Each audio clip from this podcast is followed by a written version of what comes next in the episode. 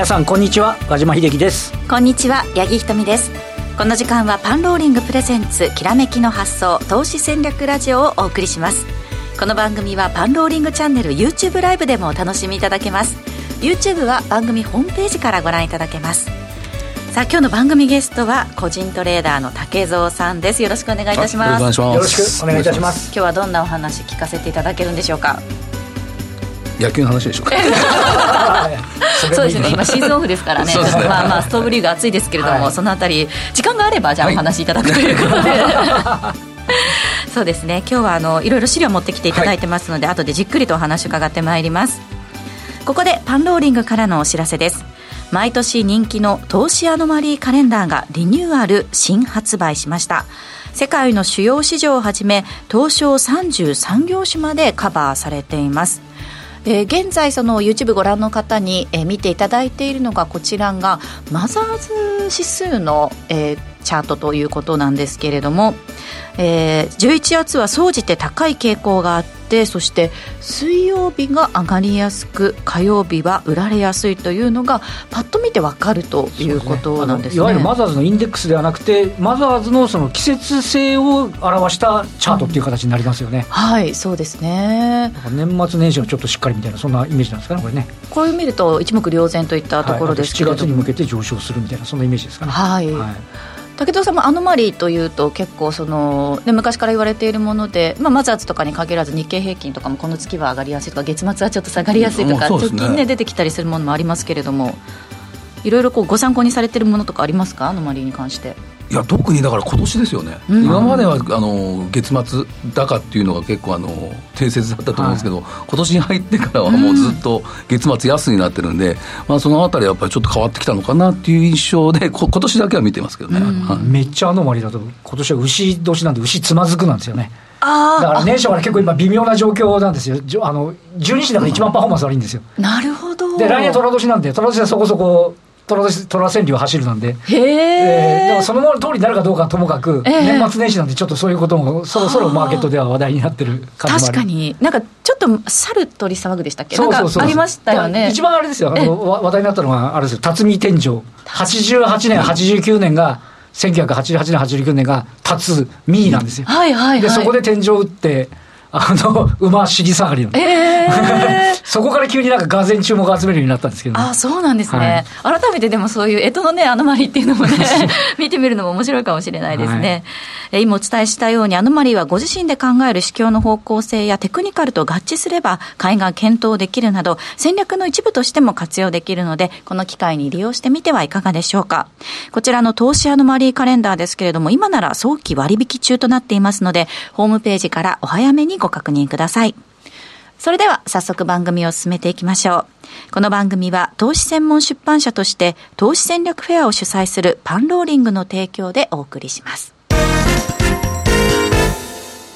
はここからは和島さんそして竹蔵さんと一緒にですね、えー、マーケットを振り返っていきたいと思うんですけれどもまずは今日の終値確認しておきます。2万7927円37銭ということで先週末はなんとか2万8000円を回復して終えたんですけれども、はい、またちょっとやや小幅安というところでなかなか冴えない展開となっていますが直近足元どう見ていますか？そうですね。要はもうねあの東京市場は、えーと、先々週の金曜日からいわゆるオミクロンのあの、えー、新しい変種のオミクロン型の部分から、えーと、3日間で、えー、先週の火曜まで1600円以上下げて、アメリカの方もあの同様なんですけど、今度アメリカの方では、あのここに至る経緯では、えー、なんとなくそのあの、えー、FRB の議会証言で、序盤はなんか、なんか金融緩和残るんじゃないかって言ったら、実際に証言始まったら、テーパリング急ぐみたいな話になってて、うん、ちょっと波乱のね、要因がいくつかあって、で、先週末そんなことを受けながら雇用統計があって、で、えっ、ー、と、非農業部門の雇用者数は市場予想を大きく下回った。えー、でも、えっ、ー、と、失業率は大きく低下した。うん、で、なかなか見方がね、難しいですよね、ね。新型コロナのオミクロンでちょっと就職するのまたどうかなっていう部分を警戒、先警戒したり、えでもあの、えー、なんて言いますか、テーパリングの方はちょっと進みそうだ、ででも株あの債券市場が利回り低下、まあ、すなわち価格が上昇、ね、ビットコインが急落で、安全資産の方にお金が流れてってるようなイメージもありますし、日本としてもなかなかどう取っていいかわからないっていう部分で、これ、あの今日102円安だけ見見てると、なんかすごくあの安泰的なイメージなんですけど、うん、今日寄り付き直後、プラスで、はい、そこから一気に300円安ぐらいもらってですね。あのなんかドキドキしました、でそこからはあのやや安定ということなんですけど、あの今週末、えー、オプション、先物オプションの、特別生産指数の算出、いわゆるメジャー S q これやっぱね、先物の手口っていうか、ちょっとボラが上がってる状況なので、はい、S q 種、ちょっとやっぱりね、荒っぽいさが残ってるような感じもあると。感じますけど、武田さん、どうですか、うん、ちょっとやっぱりなんかまだ落ち着いてないような気もするんですけど。そうですね、だから今日寄り付き、今、今言われたように、今日プラスで始まって、はい、えっと思ったんですけど、でそこからまあ、その時はソフトバンクはまだ予定なかったんですかね。あそうですね、はい、で、その後まあソフトバンクの影響だったり、あとまあ東京ヘレクもいきなり一瞬すごい下がってたんですよ、ね、下がってね、まあ、切り返したりするんですけどね。そうだから、ちょっとその主力どころもですね、あのどっちに行くのかっていうのが分からない、まあ、ソフトバンクは今日ずっとね、ねあの弱い展開でしたけど、8%を超える下げと、結局ね、終わったらそもそも安いのに、あの出資先の配車アプリのディディがね、うん、中国の方上場、えー、廃止になったり、あとは、まあ、それが波及してアリババなんかの株価も急落してて。じゃあ、持ってるソフトバンクどうよみたいな話にね、やっぱり警戒感が出ちゃったっていう部分もあります、やっぱ個人投資家のね、人気の高い銘柄なんで、こんだけボラティリティ出ると、やっぱり今日結局8.2%安で取り組いてるっていう話になりましたからね。なかなか厳しいところではありますよね。で、やっぱり新興市場も結局、マザーズはどう3%を超える下げだったと思います、ね、取引時間中、8月の取引時間中の安値を粘ったんで、ああ、今日1003.97。まで売られてるんですけど、8月18日が取引時間中としては993。あなんであの、もうね、そこに住んでのところまで行って、なんとか頑張ってますけど、ちょっと個人投資家メインプレーヤーのところが、ちょっと厳しいかなっていう感じがね、しますかねっていう感じですかね。マザーズの下げに関しては、竹蔵さん、いかがですか？まあ、これはですね、多分あの先週ですかね、あのフロンティオ、あとグローバルレイというちょっと個人投資家さんに人気のあった、これ信用の改ざんが実は多い銘柄の、がちょっと値段がつかなかったっていうのが要因だったと思います。まあ、あと、あと IPO ですかね。33社 ,33 社。控えてるんで、まあ、あとこれまた後ほど喋りたいと思うんですけど、まあそういうこともあって、うん、まあ換金売りっていうのも広がった。あとやっぱりニューヨークの方でも、えー、同級サインでしたけどね。そういうところもあって、あの、まあマザーズ指数のところがちょっと売られたっていうのがあったのかなというふうに思います、うん。はい、例年ね、ちょっとあの一部市場に材料なくなって、あのマザーズの小型株で値幅取りましょうみたいな動きも出ても良さそうな感じなんですけどね、うん、ちょっと今年は重苦しい雰囲気であの月初を迎えてしまっている状況になってますよね。そうですね、はい。今お話しいただいたあの今週に関してなんですけれども、和島さん、その S q に、まあ、メジャー S q に注目っていうところになりますか？そうですね、あのやっぱりあの需給がちょっと荒れているというところと、でなので、S q 種って大体、火水とかって、ちょっとあの荒れ模様になるケースが多いんですね、あの売買最終に向けて、はい、で。それと、あと今週は、もう週末になると、来週14、15の FOMC ですよね。ね。まあ、いよいよあのテーパリングを、ね、開始する、で加速するのかどうかっていうのは、あのまたコメントなんかも注目になってくるので、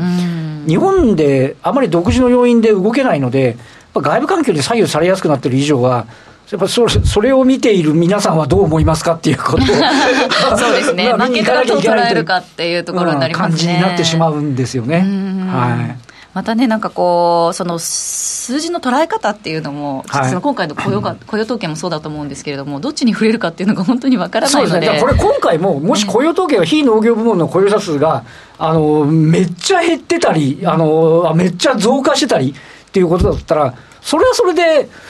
じゃあ、テーパリング急ぐ？っていう話にもね、うん、いい必ずしもいい材料に捉えられるかどうかって、まだなかなか難しいところでもあると思うんですよね。そうですねちょっと気になるのが、やっぱりそのニューヨークダウなんかも、最近ちょっとポラタイルというか、はい、その日中の値幅がかなり大きくなってきてるなっていう印象がありますからね。うん、で、ね、であそうですあの先週末も、えっと、確か160ドルぐらい高まであってですもんね。うん、であとはあのさっき竹蔵さんもおっしゃってましたけど、少しハイテクの方のね、ボラがもう上がって。来てる。で、あの、一つ言えるのは、ただし、日本とすると、第二四半期の決算通過して、あの、もうね、あの、すごく業績的には順調に来てるんですよね。だから外部環境がこれ以上荒れると、先行きが業績どうなのっていうふうになっちゃうんですけど、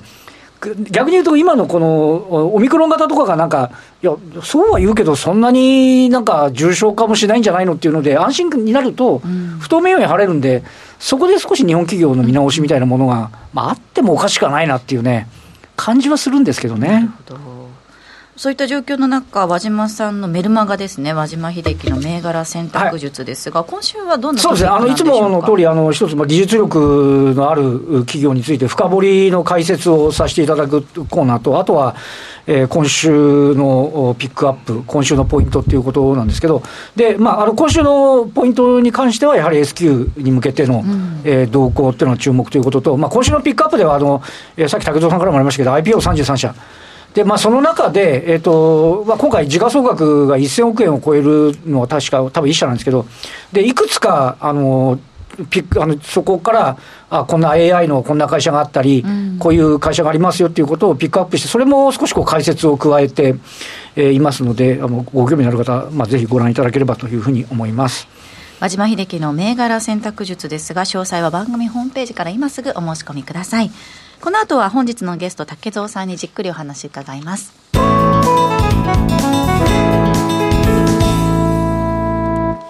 では早速竹蔵さんの、えー、資料を見ながらお話に入っていきたいと思うんですけれども、はい、今年の指数ということでまず最初にですね、まあ、こういうのがあの出していただくと、本当に年末近づいてきたなというふうに、ね、思うんですけれども、今年の指数、改めて見ていきましょうか、日経平均が、えー、2%の上昇、これは、えっと、今年のあ昨年末から先週の金曜日まで、先週の金曜日まで、えー、ちょっとものを取って、日経平均は500、えー、585円高、うん、2.1た、えー2.13%高ですね、はい、で対してトピックスですね、これ、トピックスの方は153ポイント高で、プラス8.4%高なんですね。えー、で、まあ、先ほどありますけど、マザーズ、うん、ここが148ポイント安、12.3%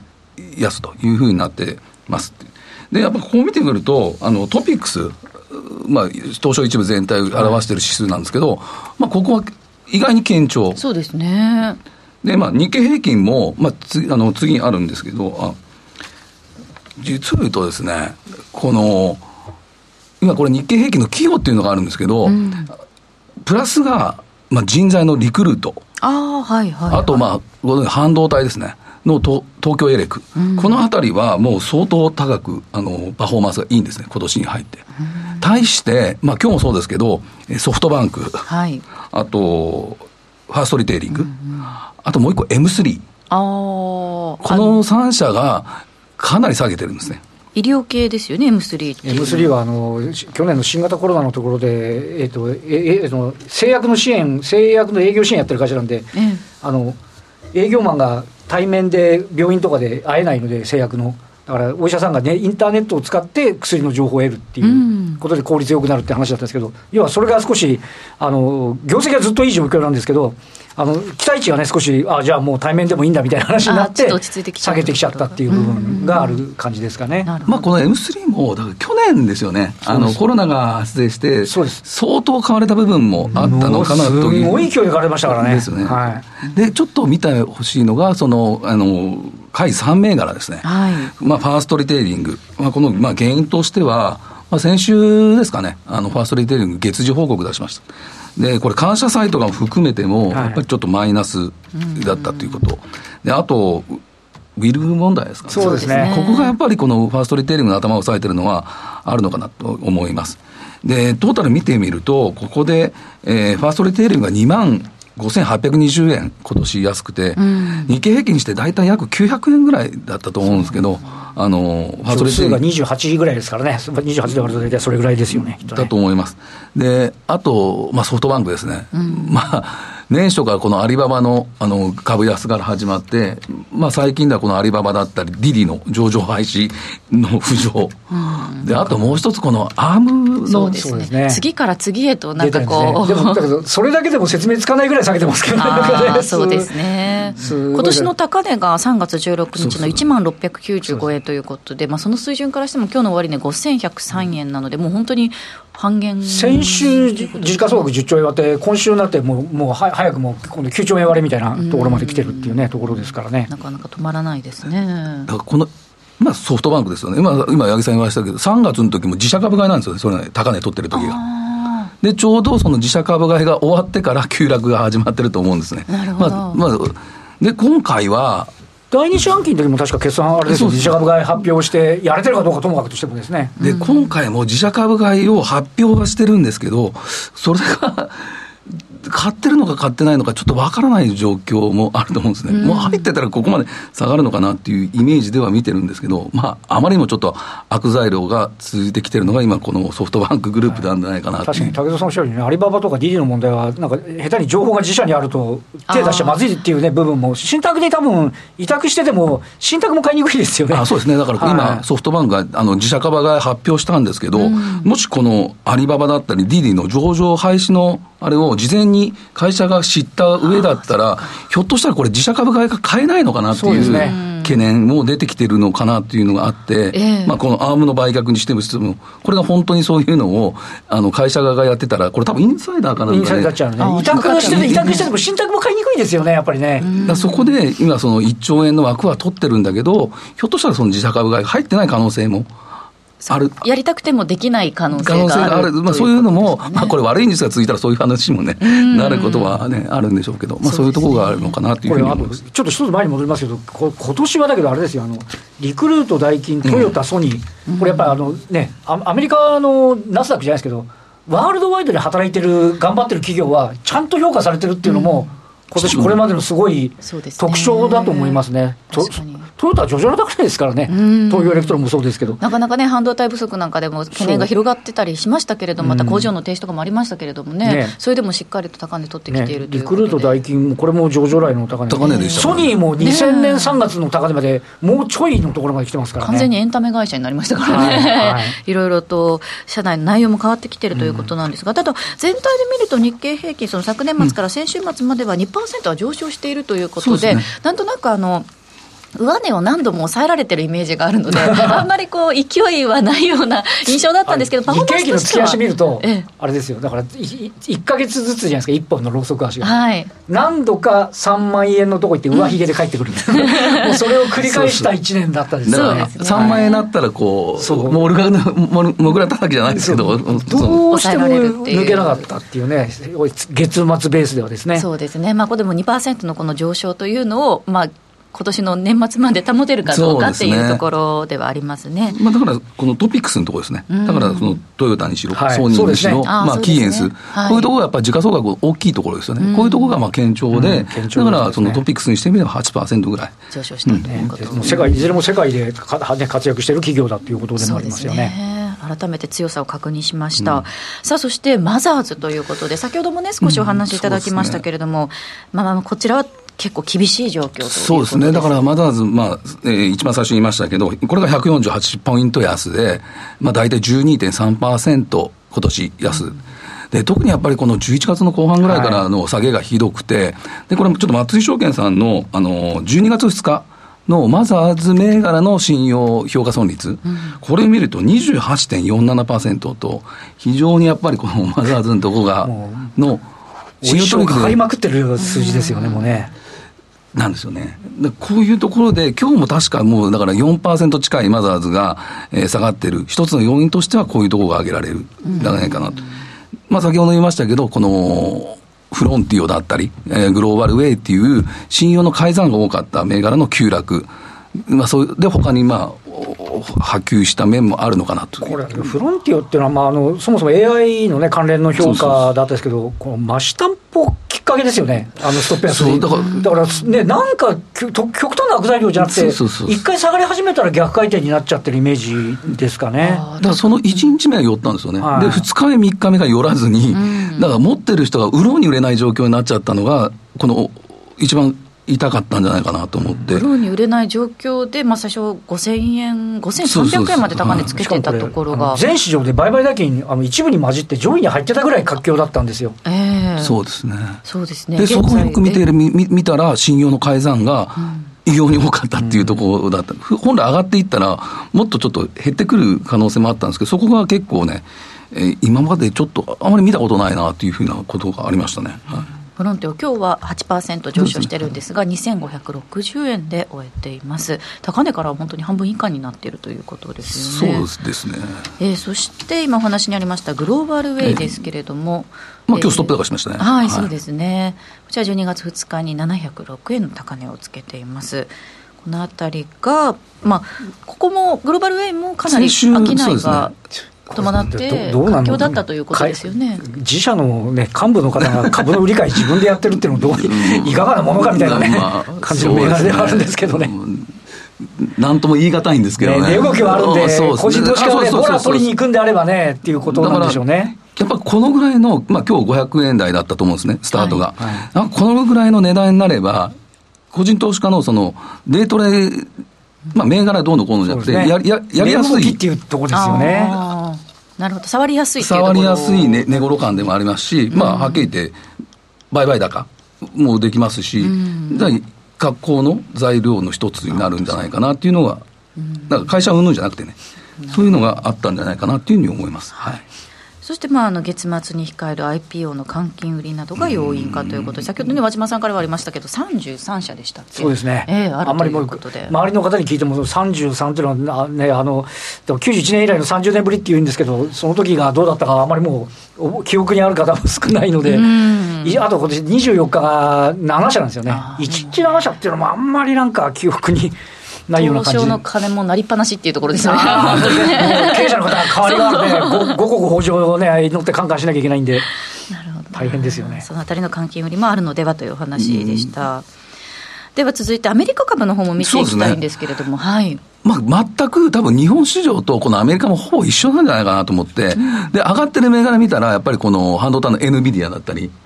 まあ、あと、まあ、11、10月ぐらいですからね、テスラがいきなり、はい、あの、まあ、EV の売れ行きが良かったりとかいう話で、うん、あとやっぱマイクロソフト。強かったですね、本当に。あとね、このアルファベットで実を言うと、これもずっと高いんですよね、今年。あの、あまりここのとこ語られないんですけど、ここもずっと、あの、高かったっていう。こういうとこが、あの、引っ張って、で日本のいうやっぱりトヨタだったり、そのキーエンスと同じようなイメージで、そうですね、あの上がってる銘柄があると。同じようなイメージですけど、この辺り足すと、東証の時価総額超えちゃいますけどね。そこが違うんですよね、一番は、ね、ダイナミズムが違うっていう話はありますけど、まあほんまあ、本当、その時価総額だけ見れば、こここっちのね、あの NVIDIA、テスラなんか、本当2か月で倍近くなってましたからね。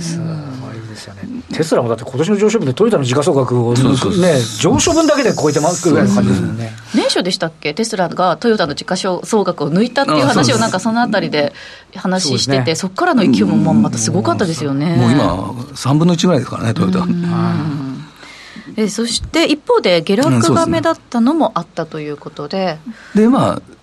去年、だからこのコロナが流行った時に上がった銘柄群というところだと思います。うん、まあ、 Zoom？これ、 Zoom もきょ、えー、今年の一番高値だったかな、あ見た時、はい、これ337ドルあったのが、えー、先週の金曜日、183ドル、まあ、約、まあ、半値ぐらいになって、あと、まあ、 Teladoc ってこれ医療の、えー、とこなんですけど、遠隔医療、まあ、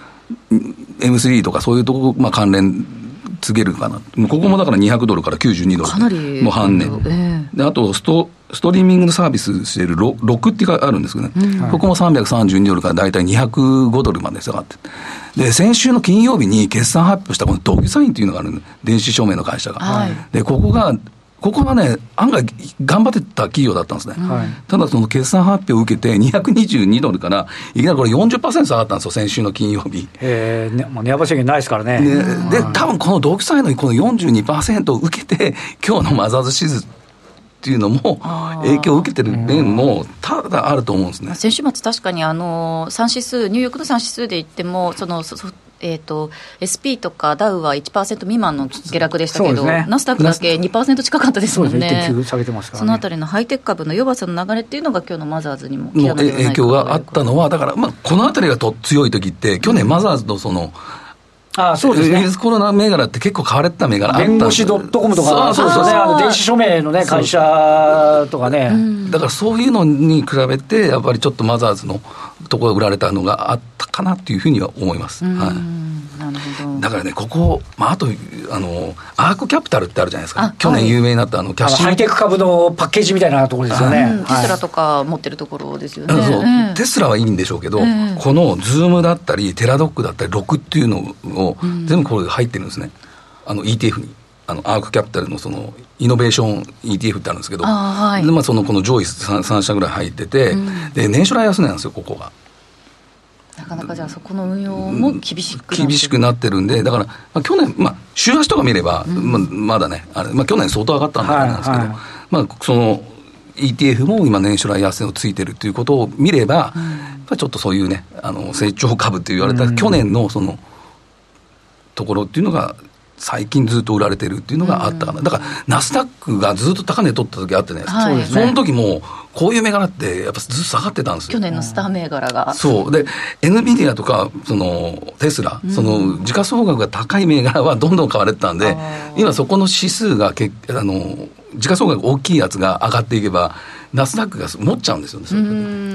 一時期の日経平均のあれですよね、そうそうそうみたいになっちゃってて、だから今、あれですよ、52週安値とかめちゃくちゃ増えてるんですよね、そうそうで一部の銘柄やっぱり牽引してって、周りはついてこれてないっていうね、ところは確かにある感じですかね。かなり本当に明暗分かれてる印象、はい、だから、ナスダックの騰落レシオの,、あの5日、これが30、7%ぐらいまで下がった時あった。それでもそれはもうほとんども暴落みたいな。それでも指数が高値にあったんですよ。だそういうのもだから個々のその時価総額大きいやつだけは引っ張って、うん、他のはボロボロになってるのをその騰落レシオとか見ればちょっと分かってたかなというふうに、うん、ちなみに騰落レシオは25日の値上がり値下がりなんですけど東京はようやく先週の、えっと、木曜日段階で69なこれはあの70とか80までいったら一方的に売られすぎで、120、30とかいくと一方的に買われすぎと。だから30代いったらもう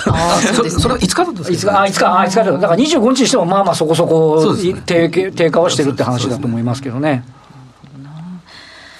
えー、ではここで竹蔵さんのメルマガのお知らせに参りましょう、竹蔵さんのメルマガでは最近特に新しい会員の方が増えているということで、えー、今日は中長期狙いの半導体を取り上げたというお話です。またその他にも親子上場解消 EV 関連信用残や先物の縦玉状況など日々の気づきや忘れがちな内容を思い出させてくれているなど好評をいただいています。竹蔵さんのメルマガの詳細ですが番組ホームページからお申し込みください。また竹蔵さんに直接質問ができるフォローアップセミナーというのが月に2回開催されております。次回は12月16日木曜日、えー、午後7時30分からの開催となります。えということでそろそろお時間が迫ってまいりました。この番組は投資専門出版社として投資戦略フェアを主催するパンローリングの提供でお送りしました。この後パンローリングチャンネル限定配信でですね引き続き竹蔵さんにまだ資料をお持ちいただいております、はい、このテーマとなるようなお話ですね。補正予算や EV 関連次世代電池モーターなど、えー、いろいろテーマお持ちいただいていますのでこの辺りに関してお話伺ってまいりますので引き続き YouTube でもお楽しみください。さあラジオの前の皆さんとはここでお別れです。来週も素敵なゲストをお招きしてお話伺ってまいります。パンローリングプレゼンツきらめきの発想投資戦略ラジオ。今週はこの辺りで失礼いたします。